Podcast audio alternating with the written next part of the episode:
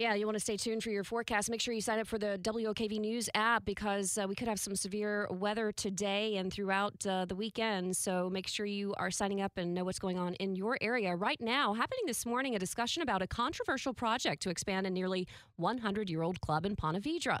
Action News Jax first told you all about it back in July here on WOKV as well about the proposal for that Ponte Vedra Inn and Club. And Action News Jax's Alexus Cleavenger joining us live from there. And Alexus, the biggest point of controversy seems seems to be a parking garage. And building heights across the board are a main concern for homeowners on the plan for the sports club building, which encases the garage is two stories with a building height of 54 feet. Now, most of Ponte Vedra Beach has a 35 foot height restriction. But the resort's pitching a new sports club, a renovated surf club, a new fitness center, and new rooms.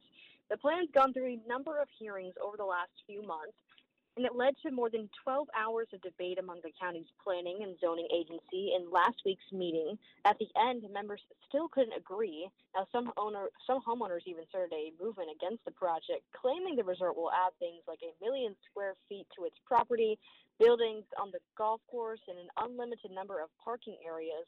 But property owners say it's all misinformation. Yeah, a very popular club over there that's obviously been there for decades and generations off of Ponte Vedra Boulevard off of uh, A1A. And so, what is happening moving forward? When's the meeting? So, the meeting will start at 11 this morning. It's at the County Administration Building. All right. Thanks for that live report. Alexus Cleavenger with Action News Jax this morning. We'll be following this developing story.